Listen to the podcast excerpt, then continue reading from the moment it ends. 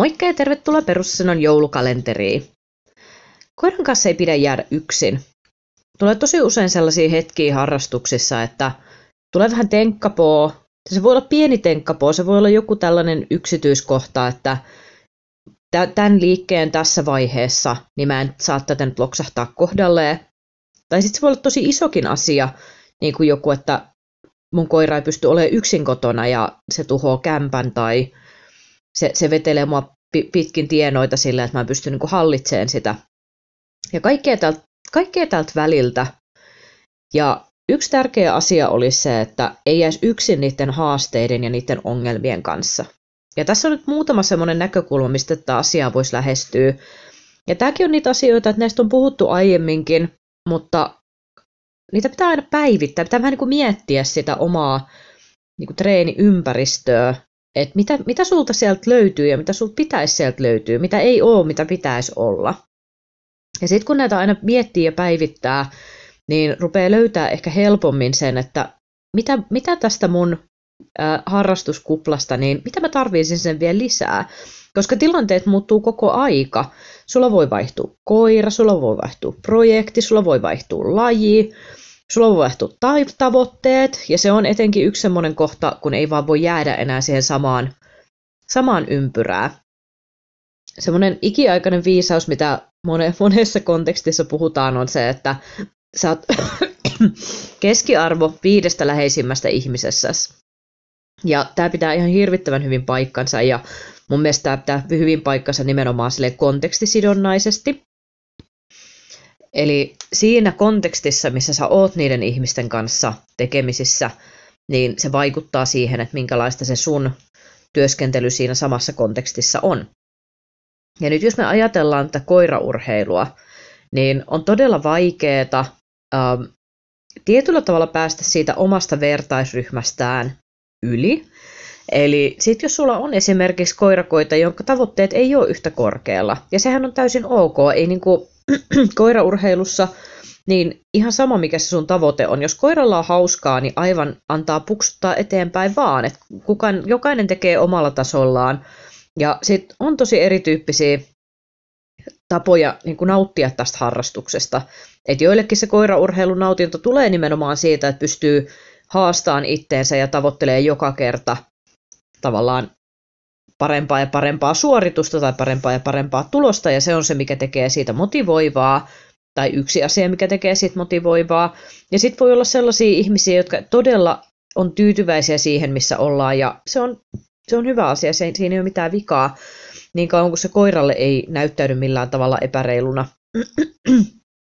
ja että ko- koiralle on niin selkeää ja kivaa, niin ka- kaikki on ihan fine. Mutta se, mikä siinä pitää miettiä, on aina se, että jos sä olet sen sun vertaisryhmäsi keskiarvo, niin jos sä haluat päästä eteenpäin, sun tarvii oikeasti miettiä se, että miten sä pystyt muuttamaan sitä sun vertaisryhmää. Ja tässähän on hirvittävän paljon mahdollisuuksia, että ei se tarkoita sitä, että nyt sä vaan sit ditsaat sen koko sun entisen treeniporukan siellä, että moi moi, mä en näe tätä nyt enää koskaan. Ja, ja sitten lähtee lyöttäytyy, että hei, no mä, mä menen treenaamaan nyt noittenkaan ja sitten mä en treenaa enää kenenkään muun kanssa. Et ei se nyt sillä tavalla mene, mutta se tulee sellaisena tietoisena äh, hakeutumisena uuden tiedon pariin. Ja se voi ihan yhtä lailla olla se, että ähm, sä hankit itsellesi valmentajan, joka tulee, tulee eri vertaisryhmästä. Sä voit lähteä hakemaan sitä tietoa verkosta. Sehän tässä on nykyään niin kuin mahtavaa, että sieltä verkosta sä löydät kaiken, mitä sun ikinä tarvii tietää koiraurheilusta. Jos sä löydät ne oikeat kanavat sieltä, niin sä pääset eteenpäin ihan super super tehokkaasti ja se on helppo tapa saada sitä vertaisryhmän laajentamista. Ja sitten ihan vaan se, että niin lähtee prosessoimaan sitä omaa kehittymistä monin eri keinoin, niin yleensä ihan puhtaasti se, että sitten kun itse loikkaa tietylle tasolle, niin rupeaa löytämään, että ah, okei, nyt mulla on eri ihmiset, jotka haluaa treenaa mun kanssa. Että nyt täältä tulee uusia mahdollisuuksia, uusia vaihtoehtoja, kun sille pitää silmät auki niin se homma toimii hyvin. Sitten ihan vaan sellainen ähm, ajatus siihen, että ei pidä jäädä yksin koiransa kanssa. Et puhumattakaan siitä, että jos, jossain vaiheessa voi olla tarpeen, tarpeen vähän niin kuin upgradeata sitä sun ähm, vertaisryhmää, niin ihan ensimmäinen vaihe on se, että onko sulla hei vertaisryhmä, koska tiedän tosi paljon harrastajia, mä pidän tosi, tosi paljon uh, valmentajia, jolta puuttuu se semmoinen niin tiimi ympäriltä ja se treeniporukka sieltä ympäriltä. Ja mä näen, että se on yksi todella, todella suuri haaste, joka uh, voi vaikeuttaa hirvittävän paljon sen koiran kanssa etenemistä. Uh, Sitten mä näen paljon sellaisia koirakoita, että Uh, niillä on esimerkiksi vanhempi koira, joka treenaa jossain porukassa, jossain ryhmässä, ja sitten sille tulee uusi koira, uusi pentu. Ja tämä on mulle täysin mystinen, mä en tiedä mistä tämä johtuu, mutta mä näen tätä niin paljon, että mä ajattelin, että tämä on hyvä ottaa mukaan. Eli jatketaan sen vanhemman koiran treenaamista, ja sitten se pentu kasvaa pellossa, ja sitten se tulee sieltä kiven, kiven kolostaan ulos vasta joskus vuoden iässä, kun ei niin kuin pärjätäkään sen kanssa enää, tai t- tulee se inspiraatio, että no nyt mä rupean treenaamaan tätä koiraa, ja siihen mennessä siellä on kerännyt vahvistua jo tosi paljon vähän vääriä asioita, ja sitten sieltä on hukattu tosi paljon semmoista potentiaalia, mikä on ollut hirveän kiva päästä rakentaa niissä oikeissa kehityskausissa sen koiran kanssa.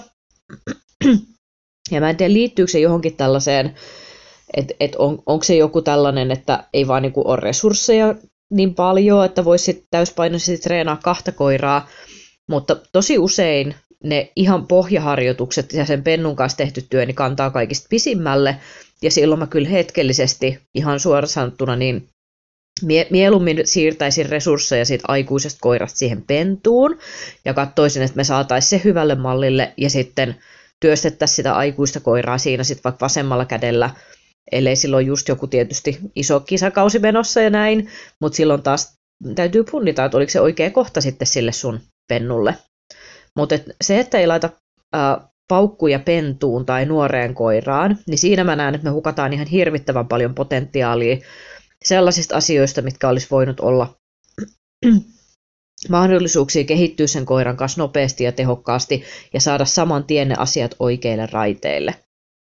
Ja nämä ei ole aina helppoja juttuja, se saattaa vaatia venymistä, se saattaa vaatia uusien resurssien hakemista, mutta oli se syy sitten mikä hyvänsä, eli oli sitten se, että teillä on ongelma, joku haaste, mikä kanssa te painitte, tai sitten se vaan, että teillä on niin ko- koira, jonka kanssa sun pitäisi päästä eteenpäin, että se teidän tämänhetkinen taso ei vastaa niitä teidän tavoitteita ja niitä teidän tarpeita, niin ihan ensimmäinen asia on se, että et ei, ei jäisi yksin niiden asioiden kanssa, vaan todella, todella lähtisi miettimään, että mistä se sun seuraava ää, resurssi niiden lähellä olevien ihmisten kanssa voisi löytyä. Eli onko se sitten se valmentaja vai verkkokurssi vai treeniporukka vai mikä se on. Mutta siihen kannattaa panostaa ja sitä kannattaa hyödyntää. Et nykyään itse vertaa siihen, että millä tavalla on treenannut aikaisemmin, niin mä saatoin niin kuukausi tolkulla miettiä jotain yhtä tiettyä asiaa, että miten, miten mä saisin tämän homman menee eteenpäin, ennen kuin mä kertaakaan kysyin keneltäkään, että mikä juttu tähän voisi auttaa. Et nykyään mä huomaan, että paljon paljon nopeammin äh, tulee kysyttyä apua, tulee kysyttyä mielipiteitä, tulee haettua mu- muualta sitä ajatusta, koska se on vaan niinku tehokkaampaa. Se on aika tehokkain tapa treenata. Äh, siitäkin on hyötyä, siitäkin on oma ilonsa, että koittaa itse setviä niitä asioita ja vähän niin kuin hoksata itse sitä juttua, mutta sitten taas, jos sulla on ne resurssit, niin miksi ihmeessä et käyttäisi niitä? Miksi ihmeessä et hyödyntäisi sitä, että sulla on lähellä ihmisiä, jotka on tehnyt sen prosessin jo, jotkut jopa useita useita kertoja, jotkut on tehnyt sen niin, että se tulee niiltä jo aivan selkä ytimestä asia, jonka kanssa sulla ei ole vielä hahmotustakaan, miten sitä asiaa voisi lähteä rakentaa. Ja silloin, jos sä saat sen ihmisen siihen sun tueksi, niin voi olla, että se kymmenkertaistaa sen tehokkuuden siinä, että kuinka nopeasti ja tehokkaasti sä saat sen jonkun asian sille koiralle koulutettua tai sen ongelman ratkaistua.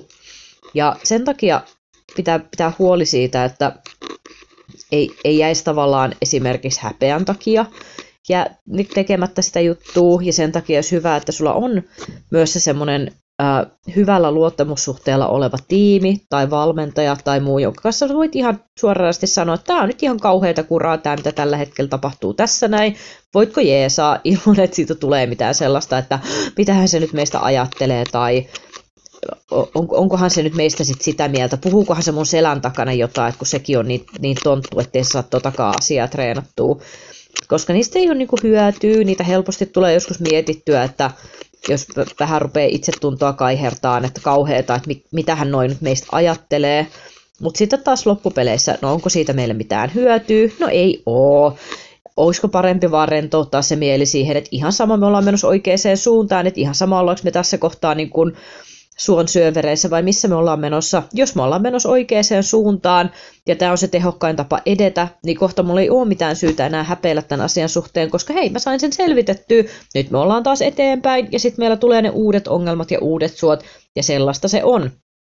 Tämä, on tämä koiraurheilu sellaista, että se on su, suostettu suo hyppimistä ja välissä tuntuu, että hetken aikaa menee ihan jees.